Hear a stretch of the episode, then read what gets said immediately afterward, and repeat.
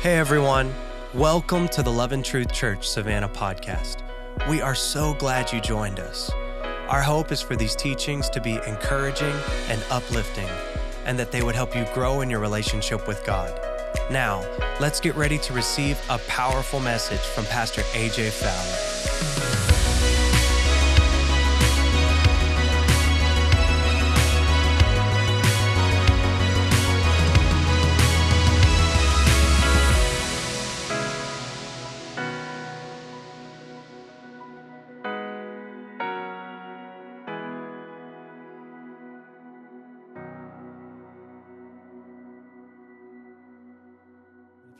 Bibles, I know where I'm going.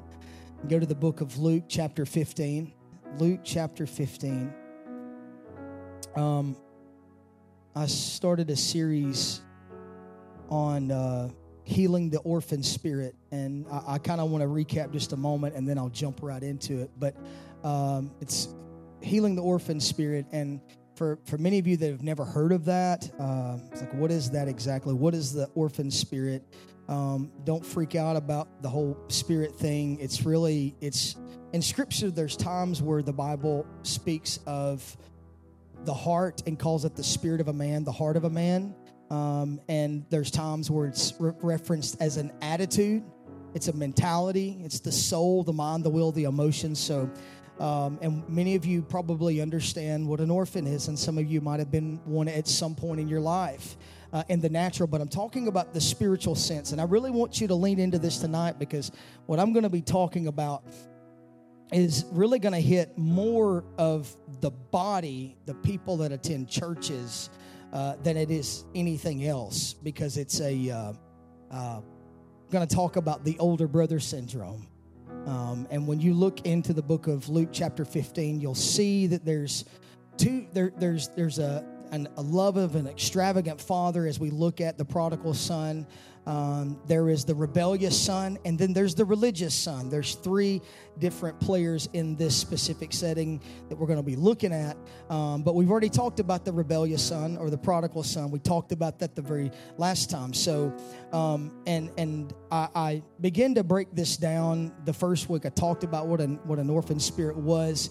If you if you're not fully understanding what I'm referring to in that, just think of it in the sense of it is a slave mentality that you you are you are a doer all the time, but you've never learned how to really sit in the presence of Jesus and just be. You're I don't want to get ahead of myself because I'm really good at doing that, but you have a slave mentality where you're constantly having to work uh, for something whenever something's already been provided for you, and so um, that that is an orphan mentality. Here's the thing about orphans, and I said this a while back is that orphans are constantly competing. They're constantly vying for positions because they don't understand their position. Man, I'm going to get ahead of myself. I got to stop. So, um, the do I want to go there just yet? Maybe so. I don't know. I'm, I'm having. To, I'm an external processor. In case you haven't figured that out. Um, but orphans are constantly orphans do compete. They're constantly looking over and trying to keep up with this one and that one but they've never really settled into their personal identification in christ. So that's why we call it an orphan spirit. And many believers that sit on our pews seats churches all across america um, especially in the western culture they don't understand really what it means to be they don't understand sonship. And so that's what I'm trying to get across to you tonight. And hopefully, by the end of this message, it's going to identify some things in you that if, if you're dealing with some of these things, because I want to point them out so that you can get healed of them, that's the focus of it. So I'm really going to drill down deep into because I would look across the room and I'm not going to make the assumption, but probably 99% of the people that's in this room is saved and they've given their life to Jesus. Um, but many people will get saved and they're still that many days old and it's been 40 years ago because they've never fully they've never matured. They're still on meat they need they or excuse they're still on the milk and they've never matured to the meat.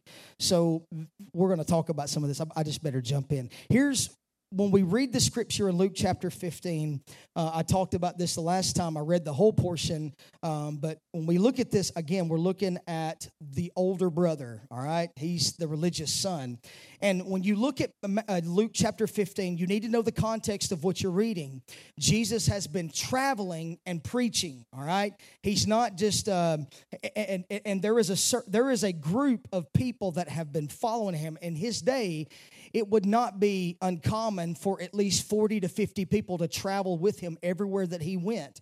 And more than that, more than likely, as a lot of commentators, they say that there, there's at least 40 to 50 people that are everywhere with him all the time. Because again, his words are life, their spirit and their life. So they're hanging on every word.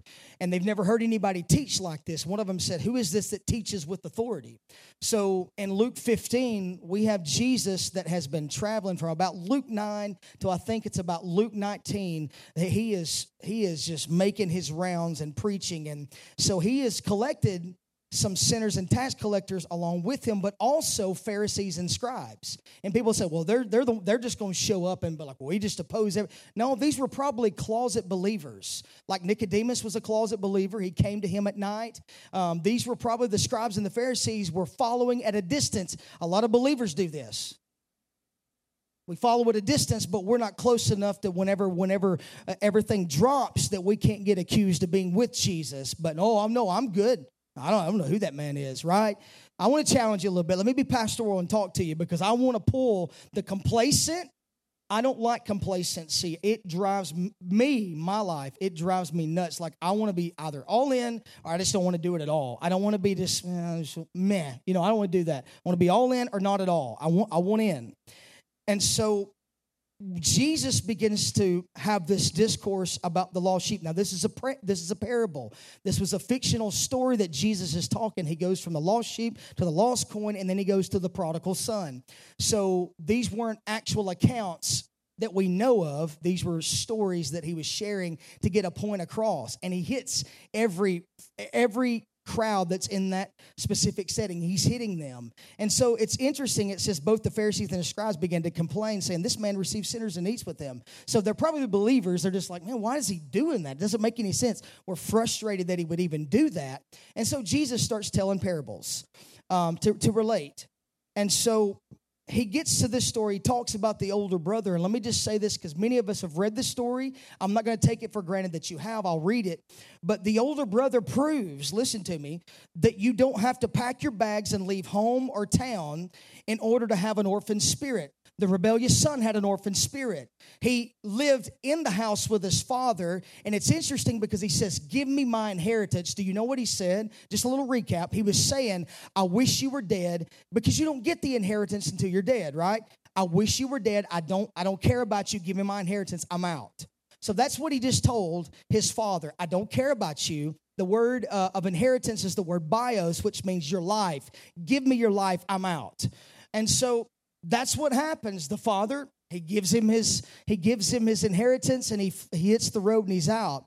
And the older brother is the one that hung around and stayed in the field. And he proves that you can be in the house, you can be in the family, you can be in the church, you can be walking in that calling or whatever it is that you're called to do, but still have the heart, the spirit, or the attitude of an orphan. The mentality, it's a slave mentality. The children of Israel had a slave mentality. They didn't want to go to a promised land, they wanted to stay back in dysfunction and bondage because that was comfortable. Their bellies were the full, yet they were they were being worked to death, but they were fine with that because they knew the outcome. When they had to follow, they didn't know outcomes.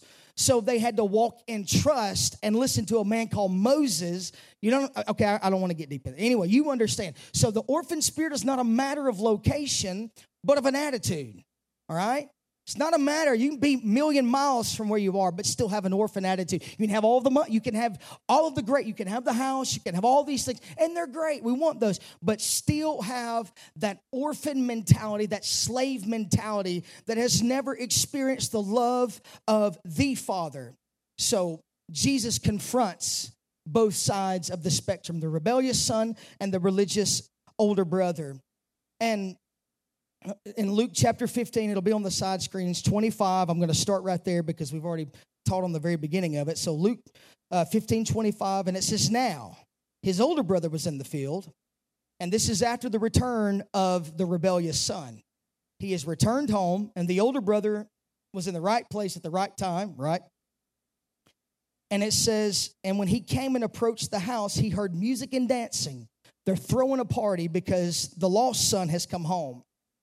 And he summoned one of the servants and he began inquiring, What is this all about? And he said to him, Your brother has come back home, and your father has slaughtered the fattened calf because he's received him back safe and sound. But the older brother became angry and was not willing to go in. He crossed his arms and began to pout. And his father came out and began pleading with him and said, What a baby. That's what I'd say, sorry. But he answered and said to the father, Look, for so many years I've been serving you, and I have never neglected the commands of yours, and yet you gave me a young goat so that I, well, excuse me, and yet you've never given me a young goat so that I might celebrate with my friends. That's so, anyway. He said, But when, the, but when this son of yours came, who has devoured your wealth and pr- with prostitutes, you slaughtered the fattened calf for him. And he said to him, Son, you have always been with me, and all that I, all that's mine is yours. But we had to celebrate and rejoice because this brother of yours was dead and has begun to live. I love that has begun to live and was lost and has been found. I want to talk about three distinctives here that a lot of believers may experience from time to time, or maybe it's all the time. So I want to put my finger on them as it's putting its finger on me and preach it to you tonight. So I want to start right here and look at this specific verse, or I mean, this specific focus on what happened at the beginning the first thing that I see in this is that the older brother, the, the religious brother, his heart was in the wrong position. His heart was positioned wrong. Now, I, I coach Elijah's baseball team. We in the league, and we have a little travel team that we do on Saturdays every so often. And uh, as I've just picked up some stuff, even after I've played ball, out, out of out of playing my whole life, pretty much out of baseball, and and we, we go every so often to Elite and we'll go to the cage. I say every so often. We go a lot, don't we, babe? More than Crystal likes. But anyway, we have a great time. It's for me too. I need to work out and do stuff. But anyway, so we'll we'll go and I remember one time Coach Stubby Clapp. Anybody familiar with him? He coaches with the Cardinals and him he's him and Coach Chad, they have their thing going. Now he'll come in every so often. Well, I was he he took one lesson with Elijah, because that's about all we could handle. He took one lesson with Elijah and he he I learned so much from a professional, and he taught him three. He he stated three things. He said, um, he said, Elijah, first thing you do when you get in the box is you establish your feet. That's your foundation. Your feet. He would say feet, knees, and hands. Feet, knees, and hands. So your feet get set. The next thing is you get some bend in your knees, and then your hands come back. And so that I, I knew that. That's something i knew all along but he just put words to what i could understand which really began to progress elijah a long way as far as his hitting goes. And and as i was writing this out i began to think about that scenario because i use it all the time now too. Feet knees hands feet knees hands talking to the kids. And the first thing that they'll teach you is that if your feet are not positioned right you're, you're set up and doomed to fail with the rest of your body because that is your base. They have to be established. Well, in the same scenario as this goes, your heart has to be positioned right. If your heart is out of position, then the rest of life is going to go haywire because the scripture specifically says, we look, we look at Proverbs, it says, guard your above all else. He says, for from it flows the issues or springs the issues of life. From the heart springs everything. Jeremiah says that the heart is deceitfully wicked above all, all else. Who can know it but God? God knows the hearts of all men. Jesus, looking at the Pharisees, says, You give me lip service, but your heart is far from me. So the heart has to be positioned right, at lest everything else in your life is stupid and chaotic and out of kilter right? I mean it's it, it's important because here's what i understand. This will this will set the precedence for the rest of the night. Uh, the, the you know the bible talks about out of the abundance of the heart the mouth speaks. Um, not even just the mouth speaks from the heart establishes the patterns of life that we look at and say mm, their fruit is not good right? You can tell me oh i believe in G- i believe and i'm i believe in the goodness of god but yet you're you're fearful of everything that pops up. You don't trust him. You, you, your, your life demonstrates that you really don't believe in the goodness of god. When something hits the fan and stuff goes bad and we see maybe your finances take a bad hit because something what is your what's your initial knee jerk reaction? Is it do you do you sink back into a hole and go, go in depression for seven days because that's something that's in your heart. And it, and it shows you, let life hit you hard enough, what comes out of you when it does, besides the cuss words. All right, I'm just kidding. I had to lighten it up, it was getting heavy. But but what is it? Whenever life strikes you really hard, because that tells you what's in you. When someone bumps you, what spills out of you. You can look at somebody and see their fruit if they really are. Well, they love Jesus, but they can't stop gossiping. They can't stop slandering. They can't stop talking about people, not just the people that struggle with some of the substance abuse. Let's get into the church. What about the gossip? What about the slander? I'm not saying I hadn't heard anything uh, that I know of, but what is it? Is the heart position? Because David talks about it. I, I want to ask you, how was your heart postured? What do you mean? I don't understand that. Talk to me. Well, King David said, he talked about in the book of Psalm, he said, I have inclined my heart to perform your statutes. So, what does that mean? That means that the heart must most naturally be declined, or for some of us, we're reclined. Lean back. We don't care. We're just going to let life happen as it may. So David is saying, I have to incline, I have to actually press. I have to seek. I have to get myself out of the state and I have to talk. Come on, soul. You ever notice that David says, uh, Bless the Lord, oh my soul? We read that. It's like, oh, that's so great. But do you know what he's saying? He's, he's talking to himself. So that ought to help some of you. I talk to myself all the time and even answer myself. Go have fun with that. I don't care. But but he's saying, Bless the Lord, oh my soul. Get yourself out of this place. David had to learn how to encourage himself in the Lord it, because there was low places. And you got to learn to do that. You can't let life punch you, knock you down, and you not stu- do anything about it. So that's that's what David's. I have to I have to incline my heart. So what am I saying? This this older brother, this religious brother, he was in the right position. He had he was in the right place, but he had a wrong spirit. He was in the right place. He was in the father's. He was positioned right, but his heart. Uh, he he was in the right position, but his heart wasn't positioned right. So take note of that. Understand that. Get that tonight. Where? What is the posture of your heart? a lot of us we we are working for the love of God. We're working for God to love us. We think we got to do we got to give more, we got to pray more, we got to read more. All those things are great, but I don't do those because I'm trying to get God to love me more. I'm trying to get the Father you, it, it, it's sonship is a position. And I say sonship, it's daughters as well. Sons, sonship is a position. I don't have to do a bunch of things to get God to do something for me or to love me. He's not a cosmic vending machine, right? I don't do these things because I want him to love me more. He just loves me because it's just love. I can't, ex- yeah, he just does. He just loves us. But many work for the love of God instead of working from the love of God. I have to work from that place. I'm a son because he loves me. I'm a son because I've given my life to him. It wasn't anything I could do. It's not by works lest any man should boast, right? It's only by grace through faith that I can be saved and become a son in the kingdom. It's a position. Sonship is a position. I am, well, what, what are you, AJ? Are you a pastor? No, I'm not a pastor. I'm a son. I, that's, that's who I am. What I do is I'm a pastor. I'm a son that's a husband. I'm a son that's a father. I'm a son that's a pastor. I'm a son that's a shepherd. I'm a son first and foremost above all things because that's the foundation of kingdom.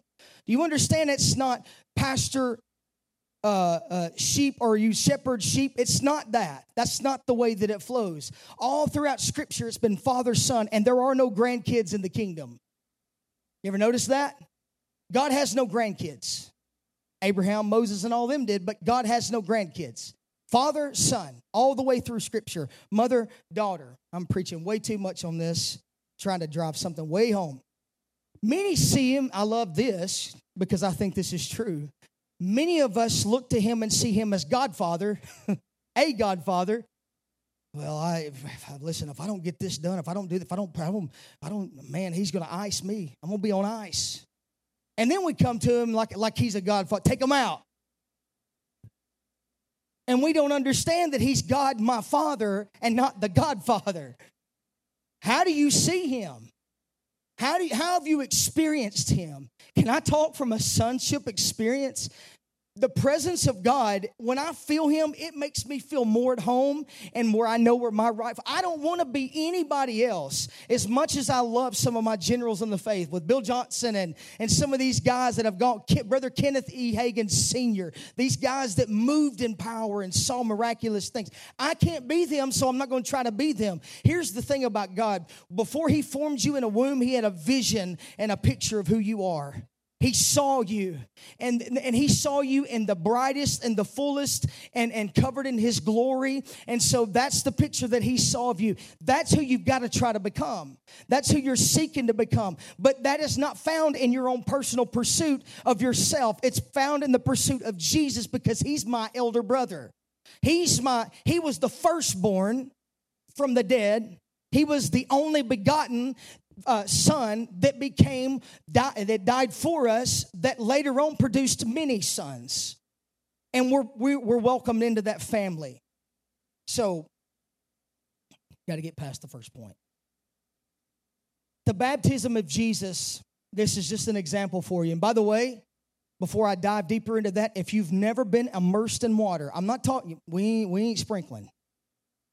I had an uncle ask me one time i'm just gonna i don't care I had an uncle ask me one time, he said, AJ, what do you do with a dead man? He said, Do you put a little dirt on him? No shots to anybody or anything. Do you put a little dirt on him? Well, absolutely not. Okay, have you ever drove past a graveyard and seen just a little bit of dirt sitting and, and that thing sitting right on top of the ground? Absolutely not. They won't let you do that. You dig that hole and you bury him. What are we talking about? If Jesus in the book of First Corinthians, Romans, Colossians, it speaks of identifying with him in his death, burial, and resurrection. I'm going to identify with the elder brother. And do I have to be baptized to be saved? Hush your mouth. What are you even talking about? Get yourself into the water, go down in that powerful name because that name declares authority over my life. And as a son, I'm going to take that signet ring upon my hand I, was a rebellious son that returned home, and he gave me the signet ring. What does that speak to? I'm going to identify with the authority of the name of Jesus, and I'm going to go into that water, and I'm going to identify. I'm, I'm going to come up in a new place. And so I'm telling you, if you haven't, and Jesus did, then you yourself need to do it yourself. I'm, I'm just telling you. i will leave that right there. But we believe in that. If you need to do it again, do it again. But G- the Father speaks over him and says, This is my beloved Son in whom I am well pleased. I, I've said this before, but I want to let you know he speaks this over his son before Jesus performs the first miracle. So, in other words, he's telling you, you don't have to go out and you'll, you'll do this. You don't have to go out and perform signs, wonders, miracles, and lead hundreds of thousands to Christ. All that you need to do is understand that the Father says, I'm pleased with you before you do anything. I'm, I'm establishing that now and I'm speaking it over Jesus, which we know Jesus went on to do multitudes of miracles. And i think it's john says if the if all the books of the world could not hold what he did that's pretty amazing all right? So understand that there is a he's pleased with you before you do anything. Second thing that i want to look at is because it builds off of one another. The second thing is that the older son had a um, an offended heart. There was a heart of offense I'm telling you, what we come out of 2020 and 2021 was nothing but a lot of offense. Not towards the world. We've said this before. I've preached a message called Triggered uh, about offense, and it's not. It's not the world system, they're already offended. It's the church.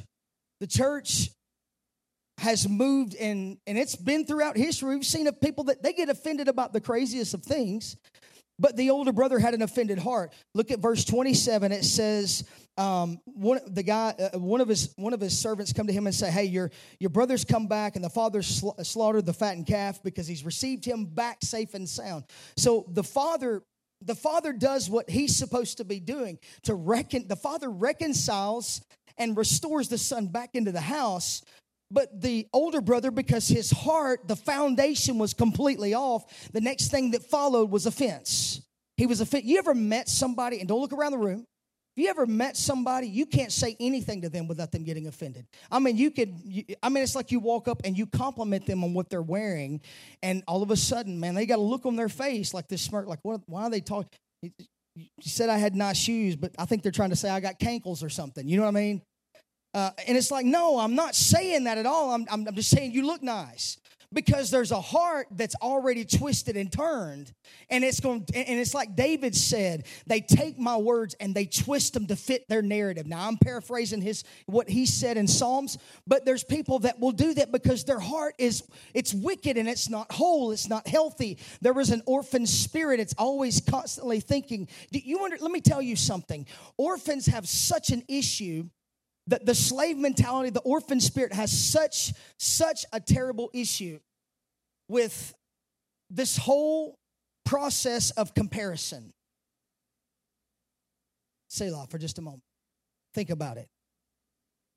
Comparison. You're constantly comparing yourself to somebody that you want to be like, but you don't want to be. And I'll tell you, it's kind of, it becomes a Samson effect. Samson got what he wanted, but he didn't like what he got. So orphans want things, but when they finally get a hold of them, they don't like what they get.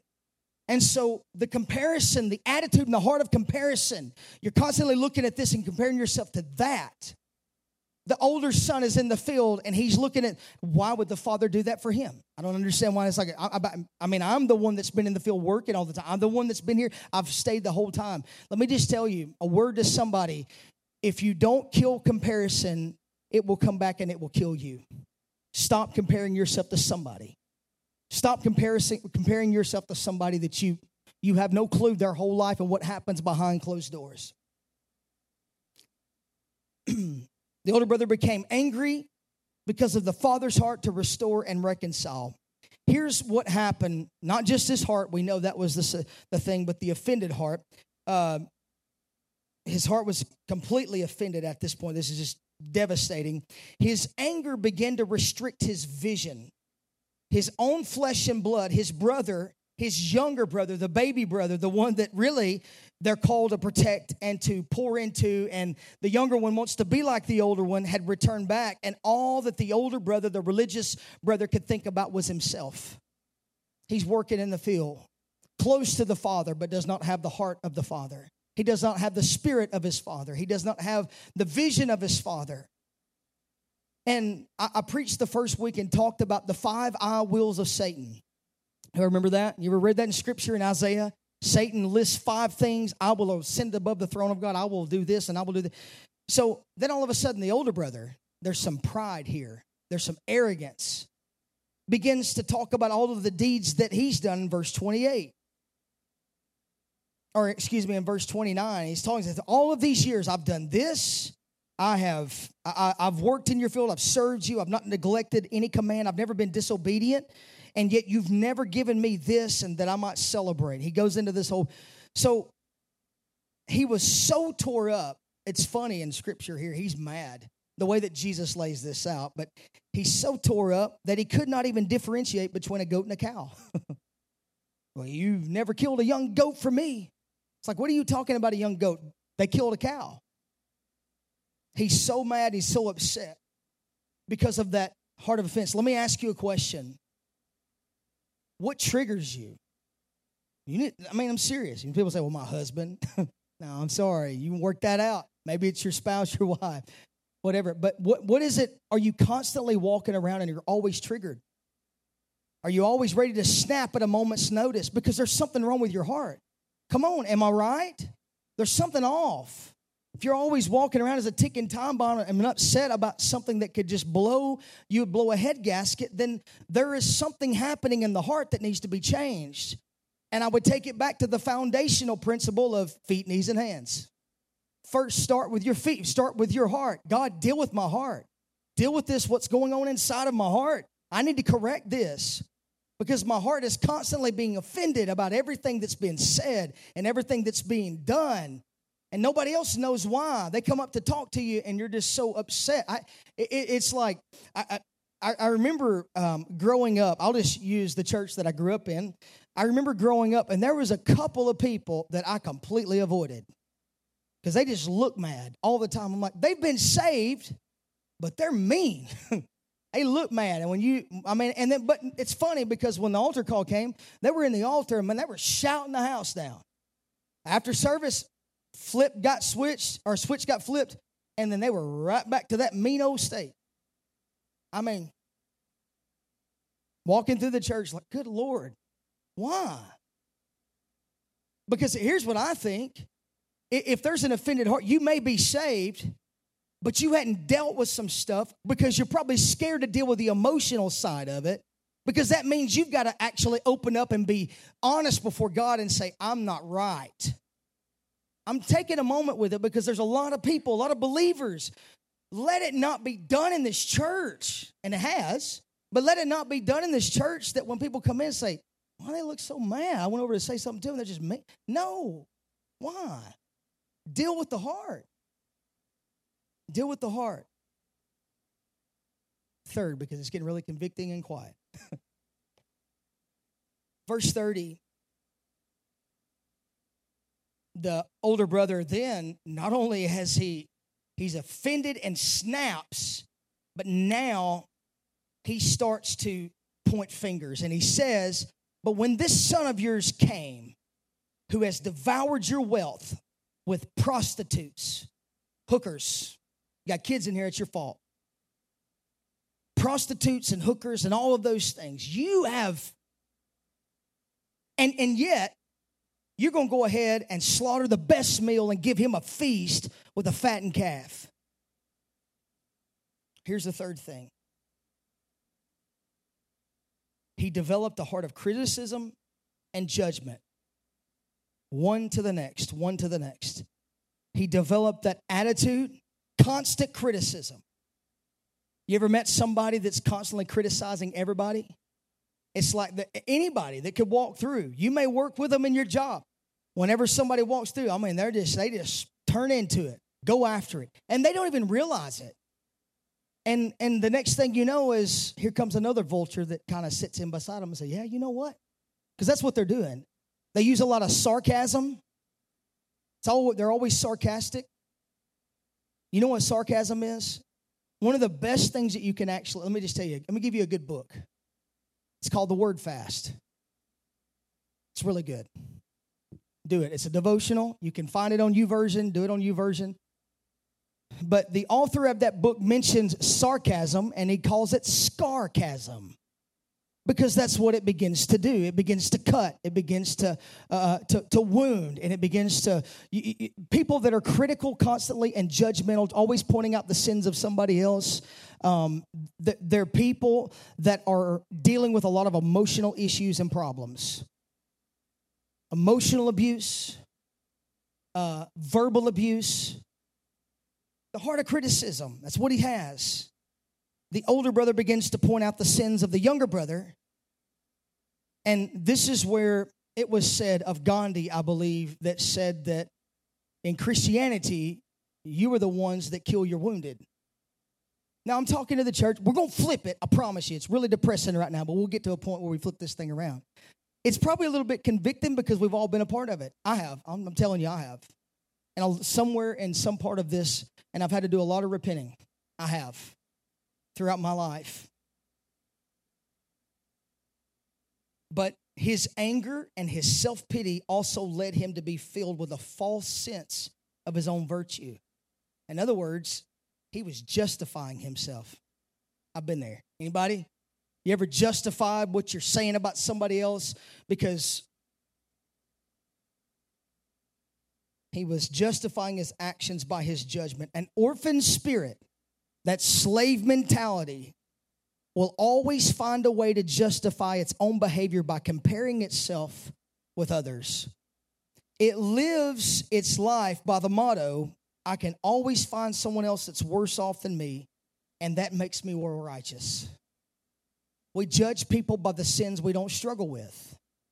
We look and we see this one, ah, I can't believe, you know. But we ourselves, oh, but no, you don't understand. The motive of my heart is correct and pure, but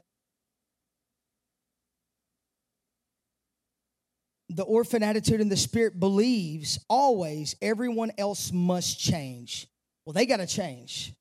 They'll go from this group of fellowship, this life group, this church, they'll go from this place to the next, believing that, well, they just won't change. They don't want revival like I want revival. They go to revival church and was, well, this is going on in that church. I just, I can't, we just can't stay there. It's like you, you've been to all of these places. At some point, there's a common denominator that laced up in all of this, and it's me. And I go back to the place of where it comes, it's a humbling thing, but the Bible says to humble yourself before the Lord. It doesn't say, God, humble me. You don't pray that. You humble yourself before the Lord. You are required to bring yourself before God and say, God, it's me. It's me and I am sorry and I'm laying on my face and I'm letting you know that I love you and I'm praying that you would change this heart. This heart has to be transformed. This heart has to be cha- I can't go on anymore. I've been praying that you would change everybody around me, but it's it's the revelation to me right now that I am the one that needs to change. Me. Because it's pride and arrogance. It's the work of the enemy. Satan himself, pride, arrogance. Humanity, humanity, I, I, I use a quote, it's very bold, but humanity, hear it, what I'm about to say. Think about it for just a moment if you can. We're about done. AJ, come. Humanity without Christ at the center. Think about it. Humanity without Christ at the center is, de- is demonic in nature. Humanity without Christ at the center is demonic in nature. Why? What is the flesh considered? Jesus talked about the flesh. Paul talked about the flesh. Now, here's where it all flips, and this is where it all changes for you. Listen to the response, not the reaction. Reaction denotes a knee jerk action. The father didn't react to the son, he responds, which means that he was at a place of peace.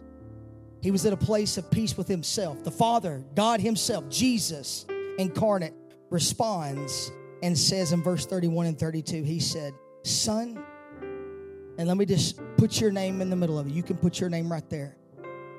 Jay, you've always been with me, and all that is mine is yours there's an inheritance for you. He said, But we had to celebrate and rejoice because this brother of yours that was dead in his trespasses and his sins and now has begun to live. He has been revived. He was lost and he's been found. This mirrors one of the greatest presidents this nation has ever had, and Abraham Lincoln. This mirrors the Abraham Lincoln answer to a question he was asked about how you would treat the Confederate soldiers once the Civil War was over. Out of this book, it says that the peop- the person that asked the question and the people that were around listening to his response was expecting vengeance and even thoughts of execution because of their treason. Lincoln surprised all of them by saying, I will treat them as if they had never been away. So the Father's saying, I'm going to treat them to those of us that were saved, we've been set free, we've been sanctified, filled with the Holy Ghost, and all that good stuff. For all of us that are here, He's saying, I'm going to treat them just as if they've never left. And just the same with you. if you've been the, the, the, religious daughter, the religious son that has been in the house, but yet your heart has not been in the house. Your heart has not been with the Father. You, you've been close enough to see the face of God, but all that you see is your own issues, struggles, and you're looking inward and you're the Father shows up to you and He says, I'm going to treat you as though, you've never left home. I'm going to treat you as the child of God that you are because I saw you in your womb, in your mother's womb. I saw the glory and the fullness of who you would become in your greatest place with me on your life. And that's who I'm going to pull you to become. In our life group class, we did Prophecy 101, and I told them many different weeks, I talked about that dirt is easy to find on anybody, be on, a, on, the, on the religious or on the rebellious. Dirt's easy to find, but gold you have to mine. And God constantly is looking for gold in every one of us. That's why we're all called to prophesy, to edify, to build up, and to comfort. Why? Everybody wants to know what God thinks. Everybody wants to know what God thinks. What is He saying? And every person in this room has gold in them. I don't care what your life has been, I don't know what you've done, I don't know where you came from. Every person has gold and we want to pull it and see it. I want to agree with the Father and I want to see it come out of you. Here's what I want to tell you, and we're going to pray. We are expecting a harvest. We're expecting, I am, text the staff, we've been talking about this over, we're expecting a harvest of souls. Do you understand that in a 50 mile radius, there's over a half a million people around this church? It's more than any Love and Truth campus we have even Jackson, northern Mississippi, northern Alabama. We're not a city church, and we're no longer a family, but we're a tribe. We've outgrown the family into a tribe. Now, we still have families in the church, but we're a tribe. We're a regional church, which means that we're going to continue to reach, and it's going to hit a 50, it's going to hit a 50 mile radius. There's over a half a million people. Now, the reason why I preach this tonight is so that I could wake some of us up if we are operating as a religious son or daughter that are belly gazing at ourselves and not looking to the fields that are white. The reason why I'm in this orphan series and it just happened to cross over and work together as the Lord spoke to me and talked to me about getting ready, AJ, for a harvest. I've journaled it, I've wrote it down, I prayed into it, and I'm more convinced than I've ever done. And I've, there's so many people that have given visions and prophetic words to me, even recently over the since last Wednesday night, our encounter service that was off the chain.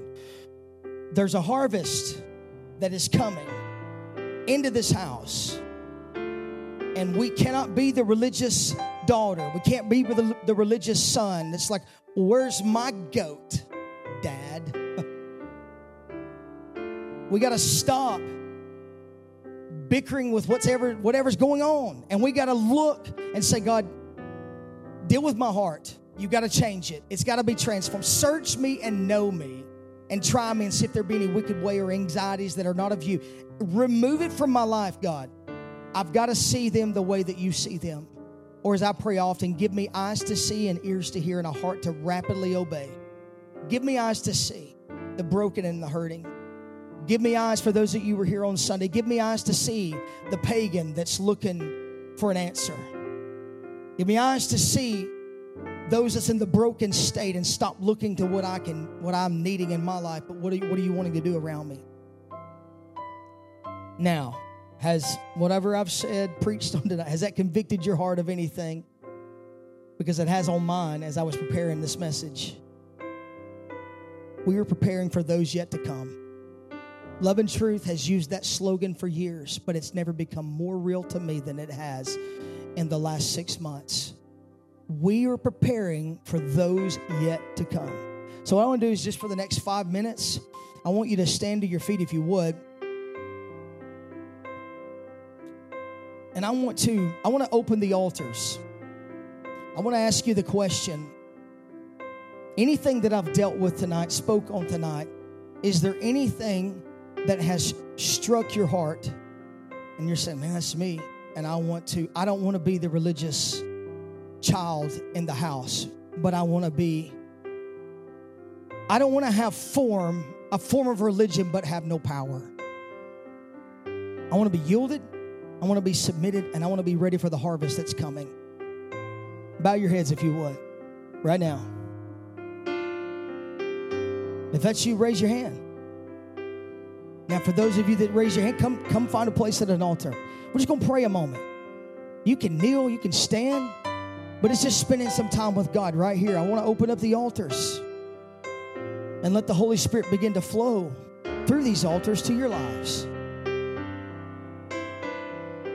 That there, there literally is a spiritual awakening that takes place tonight. Because you're a son, you're a daughter. God, heal the heart tonight. Every person, all of us, heal our hearts. We ask Him, for God, heal our hearts.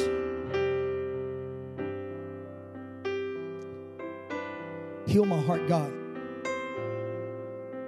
Tell Him, God, I, I humble myself before you. I yield to you. I submit to you.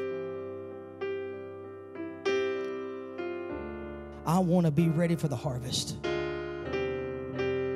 want to be ready for the harvest. Ask the Lord to anoint you.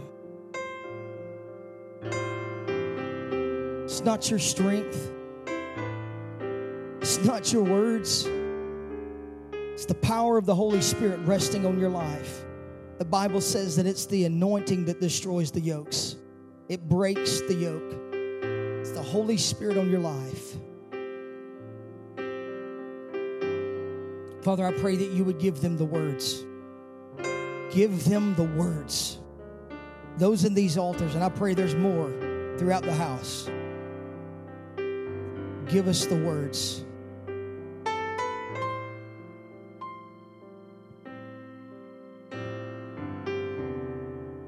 For the lost, not just the lost, but the church hurt. Those from other places that have not darkened a church's door in 10 years because they've been hurt. Let us cross paths with ease. And let us minister to them.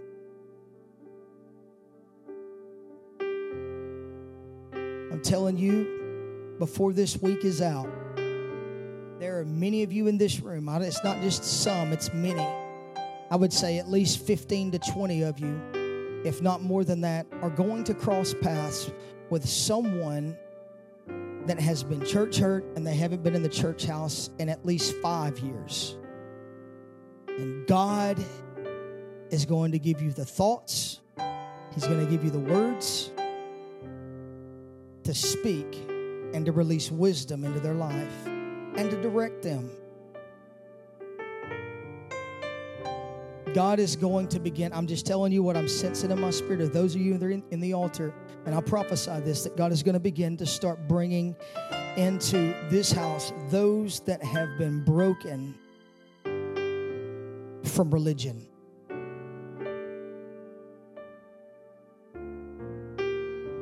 Because we will not, you will not, I will not be someone that has a form of religion but denies the power of God, but we will function in power and demonstration. We will be a church that functions in power and demonstration. We already are, but we will not be known as powerless.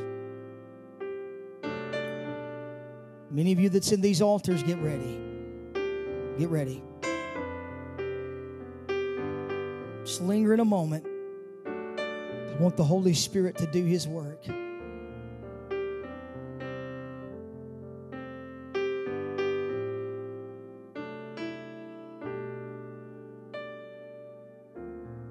Thank you, Lord.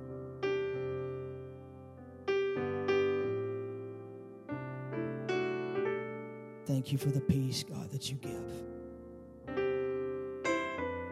Prophesy this really quick. There's some of you uh, do often, and um, we're in an age, I don't say age, I hate to say it that way. We're in a time where anxiety is is at this, it's at its highest.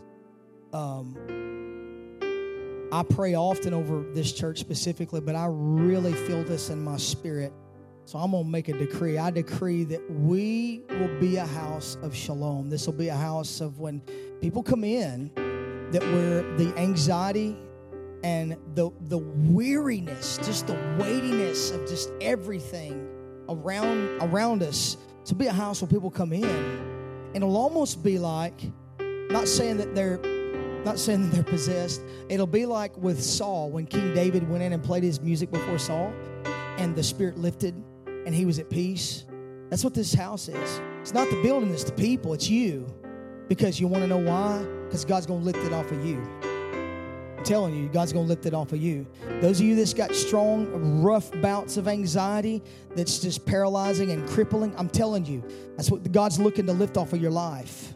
He's going he's to lift it off of your life. It's not going to be a snap of the finger, but let me encourage you. I, I want I want you, and this is here hear what the Lord is saying get your Bibles and read and reread and reread Matthew 11 and 24. Come unto me, all you that are weary and are heavy laden. Take my yoke upon you and learn from me. What he's saying, Jesus was a rabbi. In those days, to take a yoke upon your life meant you're taking that whole teaching upon your life. And he says, and learn from me.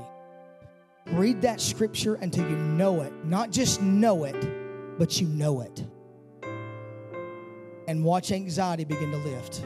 I'm telling you, watch it lift. Because you're going to know Jesus in a different light like you've never known him before. Thanks so much for joining us today. We pray you are able to take something from this sermon and apply it to your life. Also, feel free to share this with your friends and family. And if you'd like to contact us, you can email us at loveandtruthchurchsavannah at gmail.com. We hope you have a great week.